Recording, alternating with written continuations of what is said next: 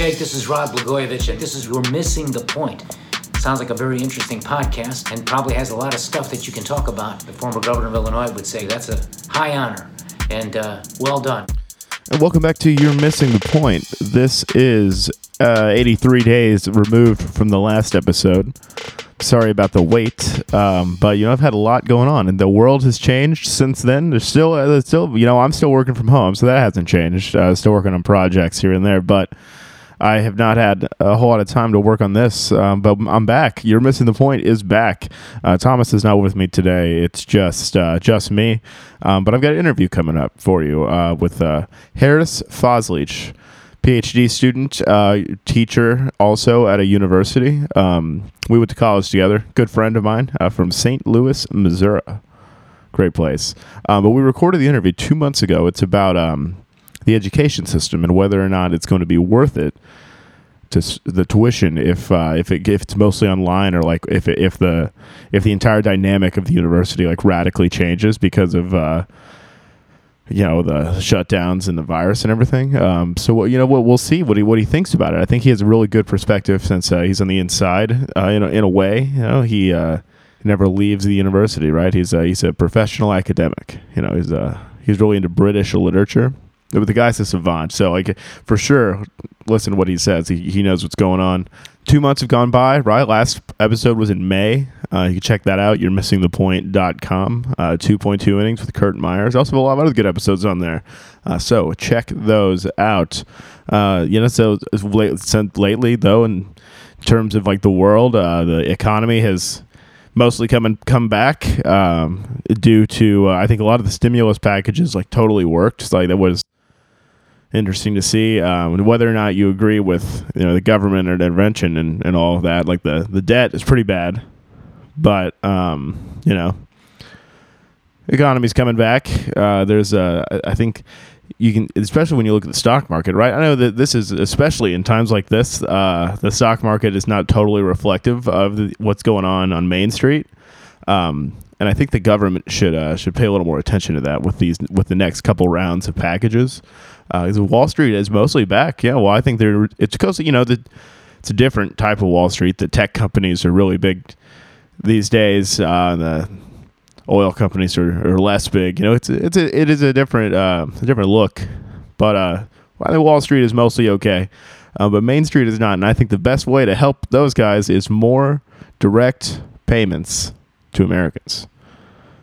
I think the twelve hundred dollar check last time was awesome. Uh, like personally, of course, everybody likes likes some cash in their pocket, but I think that was a cool idea to like directly get the money where like consumers are using it instead of having a a bunch of guys picking and choosing what is best and uh you know sending a billion dollars to their local bank you know their banker friend you know we instead of instead of doing that we could spend our $1200 at the at the local hardware store or something like that keep them going and able to pay their employees i think that's good so we need more rounds of those types of things um, and i think that's coming i think that that's i think the direct payments are still in vogue wonder how long that's going to last, right? Maybe we're, maybe Andrew Yang. I always did say Andrew Yang was ahead of his time, and, I, and he is. You know, Yang was cool. He was a cool Democrat. He, uh, a tech, you know, a tech oriented guy. Uh, little, little, which is you know, get a little libertarian in you whenever you're involved in tech. Um, like Peter Thiel, you know. But anyway, this is not a, this is not a tech podcast, uh, especially this episode. This is about the education system, um, and so it's it's a two month old interview. So uh, things might have changed, uh, like you know, in the planning and what's going on based off of the cases and the deaths. Um, but I think there was a lot of good stuff in there, and Haris uh, is very up on the uh, the issues of academia. So I hope you enjoy it. Coming up next, Haris Fazlic. You're missing the point. Haris, thank you for coming on my show.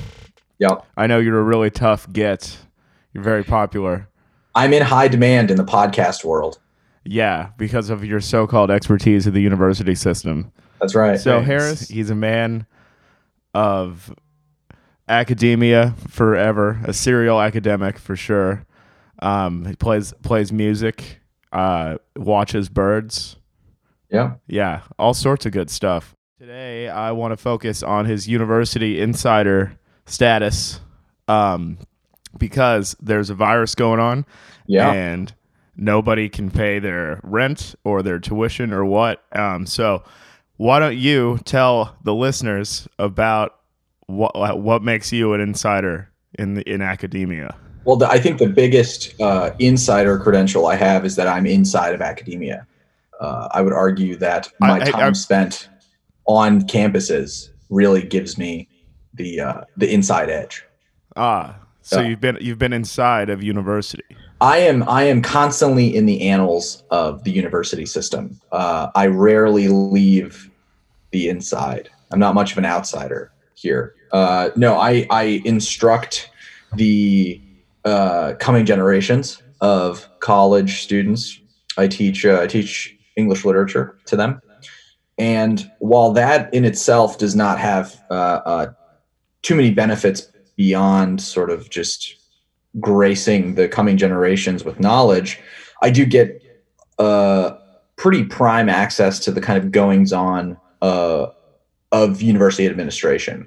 Because as a graduate student, as well as an instructor, you have to really toe the line between uh, being a student, faculty, and employee. So we have these kind of three rings of, of existence that we all are constantly on, right? Because so I'm writing a dissertation at the same time that I'm instructing undergrads, uh, doling out grades, determining these whether or not these people get into medical school, right? Because the university that I teach at, a lot of the people um, pretty much want to be doctors, you know, or they want to be physical therapists or something. And so now, you, well, you teach a literature class, is that right? A pretty That's hot, correct. pretty hard one, hard literature. oh, I I make it as difficult as humanly possible. Yeah, that's right. I would hope so. Um, I've never been a big reader myself. I remember the days back whenever we were uh, living together, uh, and you would be busting out writings um, over the course of a week without any sleep.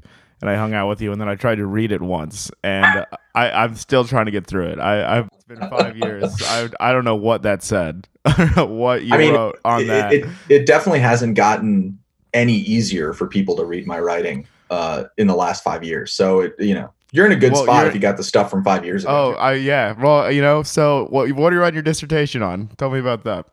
Oh, it's uh, it's all about uh, um, I hate it. You know, I will tell you right now, I hate being asked this question because it's it's people telling you to condense uh, a 250 page book into two sentences, and usually about halfway through the first sentence, they all zone out.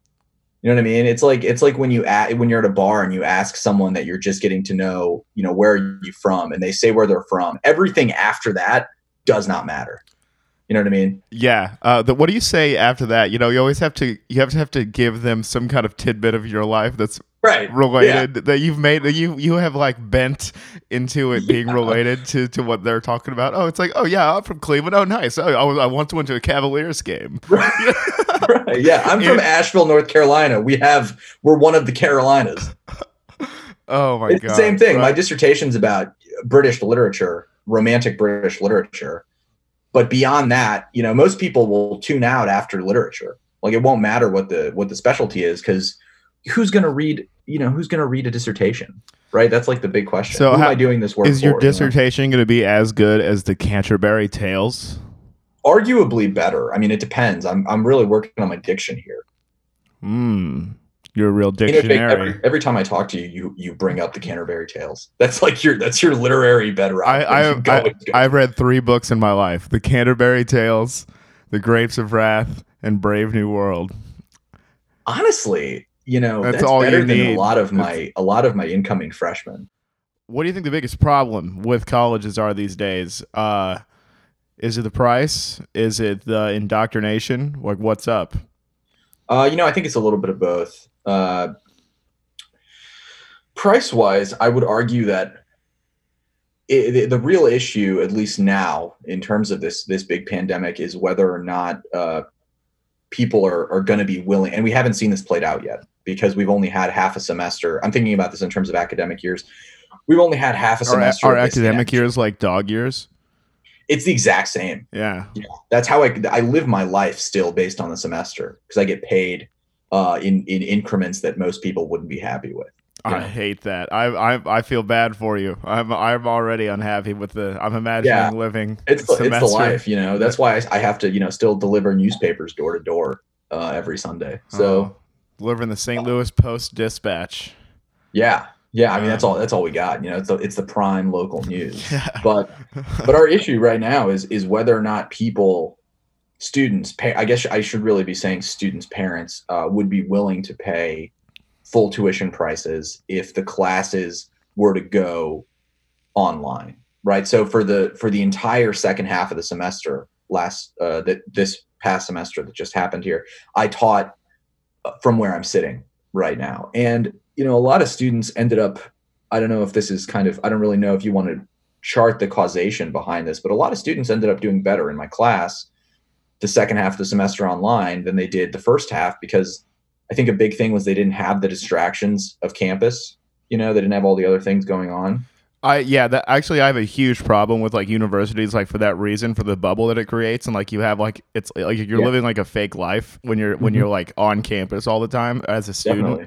Like uh I'm that was like my biggest gripe in college was when people would they acted like they were on top of the world but like they were on they were like hardly on top of the smallest world on earth on, in the universe uh, on earth. Well, Uh, but the problem with that is that that's what you're paying for. The, the thing that you're paying for is the experience to that. be in that bubble. being able to go in and out of a rec center whenever you want. You know, sometimes it's how it's you gotta you have to read a book next to an Olympic sized swimming pool. right. No, that's that's the reality of this thing. I mean, if you think about a, a median cost uh, private school, you will be paying right around forty grand a year for that private school, and that's not including housing. So the university that I teach at, the the housing is very expensive because it's on an it's on an urban campus, and it's not a commuter school. So people are all living right by campus. There's no kind of it's not like so we went to the University of Missouri. You and I did, Jake, and we lived, I would say, a healthy six minutes from campus or something, right? Would you argue? Yeah. Yeah. Yeah. Well, the other thing is that there's, I, I just, I don't want to give away the the punchline here, but there's no way the tuition is being lowered for anything. And I think that right. you know that. Of course. They haven't lowered tuition in decades. yeah. no, it's just there's been no- If anything, tuition's going to go up to to cover. I I will tell you something. Uh, when I when this whole pandemic started, about three weeks afterwards. So I'm a current, uh, I'm a graduate student, right? I'm getting my PhD, and I also teach. So I'm paid to teach, and I also pay f- to go there. I mean, I don't pay to go there. They, that's part of my my my salary, you could say. About three weeks after this pandemic started, every single student, alumni, and graduate student got an email requesting uh, donations for the university to, Yep. That to sounds cover the expenses. sounds about right. Yeah. Wow. So the pockets are, are are are going thin, as we say. There's there's less to fill them. So the the big really the, the thing is we can talk as much as we want about what would be ideal and what would be great for people to, to come in and to get these degrees, et cetera.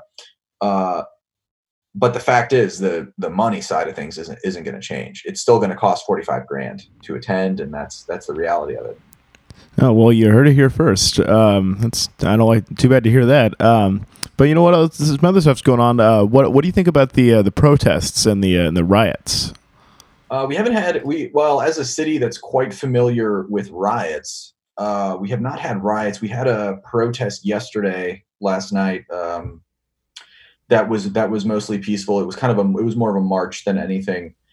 But it's interesting comparing. So my my thing was comparing what's going on in Minnesota now to what was going on here in 2016 because I remember I came uh, I think I came back for Thanksgiving from New Orleans for uh, it was in 2016 when the when the Michael Brown verdict was was determined, and that was I mean I think that was pretty much the the most violent St. Louis had seen in in a long time. But I think that the the Minnesota the the Minnesota riots are at a new level. I mean it's never I don't think it's been that bad since like Rodney King. I, I'm I'm surprised that more that it hasn't been more of a backlash here. Honestly, uh, and I don't. I think that part of it is actually the pandemic because in a lot of places, it's the the general guidelines for the pandemic have been shirked. Um, kind of like you know, like the health and safety concerns have been shirked for the sake of this. Uh, w- you know, what people would consider a greater, uh, greater purpose. But here, it's been. Uh, I think people are still abiding by our our determined health codes because at least in the city because here so i don't know jake you might be familiar uh our governor his name's mike mike mike parsons here There's actually Uh, only one of them, that's right yeah Mike uh, Par- Parson. Yeah. Yeah. uh he he's determined a certain statewide certain statewide rules and those have been followed very differently enacted very differently between st louis city and st louis county. Like our county and our city are two completely different uh, sort of entities not just politically but just in general. They really don't uh, they're served by two different water departments you know two different sewage departments Yes, that's actually one of the most interesting city setups in the country. Uh, the St. Louis. Yeah. What do they call it? The Great Yeah, Divorce. The the the Saint the Great Divorce happened in 1880 something. When i think it was 18 i think it was 1882 i really I- hope that your listeners that- check. That's what I was about to say was 82, but I didn't want to. I don't go. I'm not a member of the academic world, so I don't go out on unnecessary limbs. Are you saying that all of us go and do unnecessary just- research? I'm Is just- not all of our research I'm just. necessary? I'm just saying that you guys get uh, an undeserved level of credibility sometimes. I, I feel like it's deserved. We put our work in. We, we do our I've never seen you do anything. You can just write whatever you want down and then just say this has been reviewed by my friends. Well, you know, that's because that's because when you're there, you're kind of catching the tail end of everything. You don't you mean you don't think that we just sit there and drink coffee and energy drinks and write down whatever we want, right? You know, like we we're obviously putting in the man hours of of of coffee free uh thinking going on in here. Hey, you know, you whatever your creative process is, go ahead and take your take your time. I, I I've been I know exactly what you mean. So me and Thomas started a band. This is uh, an announcement, an official podcast announcement. Me and Thomas have a real band now. It's called Asset Forfeiture, and uh, it's the uh, the word asset has uh, dollar signs for the S's. Wow. Yeah, um, that's where we uh, where we're recording our, our music, and uh, it's it's about to be on Spotify, so you can check that out. Asset forfeiture dollar signs for the S's. It will also be on Apple Music. You can catch us at assetforfeitureband.com. Can I can I give you an album name for your first album? Yes. Eminent Domain. Well, so eminent domain, we were thinking about making the name of the band, but that was already taken. Oh damn. Yeah. Uh, I've got oh, I've got some really good um, album art. I re- well, so we have a single. We've released a single on Spotify. Um, it's not. a, It's on. It's in the distribution network currently. It's not on there yet, but it's on the way. Um, it's called "Summertime Vibes." Hmm. It's pretty good, I tell you. So make sure you all check that out. Um, but anyway, so the thing, what I was saying is that so me and Thomas working together is a lot like working with the Beatles.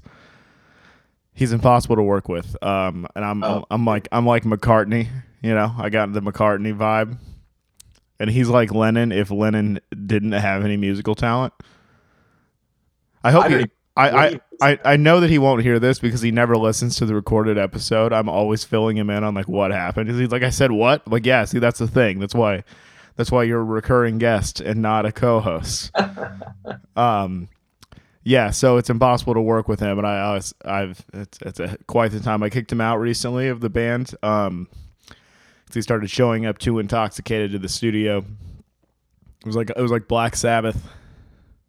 You know, I, I use the only musical metaphors I use are uh, Roger Waters and David Gilmour. I don't I don't like I don't even respect the Beatles metaphors. Oh, it, it I actually should have been doing that, but I'm not as good as those guys. I'm more of a McCartney. I'm more of a fun guy. Now hold on, now hold on. Just for the listeners here, I would like to confirm that you are saying that Roger Waters and David Gilmour are better than Paul McCartney and John Lennon. Yes. oh man, that Yep. is That's I mean, it. I, I think that's great because obviously, uh, Jake, both you and I are massive Pink Floyd fans. We've been to to Roger Waters concert together. Um, I've been to three uh, Pink Floyd cover band shows also. You have yeah, El Montero, right? I've never been to El Montero. I saw this the Interstellar Overdrive. Oh, I see. Now I actually went to uh, to the theatrical release of Roger Waters' concert in a movie theater, which was the concert that we both went to together, but it was in a movie theater. Was it sick? I mean, yeah, you're supposed to be impressed. Everyone's supposed to be impressed by this dedication I have. Yeah. Uh, the only, the biggest difference was that it did not just reek uh, uh, of, of of cannabis in there like it tends to do at Roger Waters concerts. They weren't. The people weren't smoking joints in the movie theater. No, you know, for some reason, Marcus Theaters does not approve of uh, just the, the smokiness in their, in their theater rooms. Wow, just a sober Pink Floyd show. I'm sure it was amazing. Still. Well, I wasn't I wasn't sober for it, Oh. but I it, it was a sobering show. oh, it will sober you. It will. You know, we are Yeah. all dying by the second, and you don't know it until you hear Roger tell you. Then you know. Yeah, Roger really tell you know. Speaking speaking of sobering, uh, Jake, I will I will tell you what's really been sobering is the fact that uh, I have to take a online certification class to become a certified online teacher for the university that I teach at. Now, I'm interested you as a uh, as a product of the university system. I'd like to know. Did you ever take any online classes? uh, yes. What'd you think of them? Uh, you know, it was okay. Uh, I, I, uh, since it was like mathematical based, like uh, there was a reason for me to pay attention to the to the powerpoints and everything that was going on. Uh, it was all self paced. I took them all like in like at the same time. It was uh, it's they kind of spaced it out so you didn't just like take all the tests in a week, but like I took the test like at the last minute every time.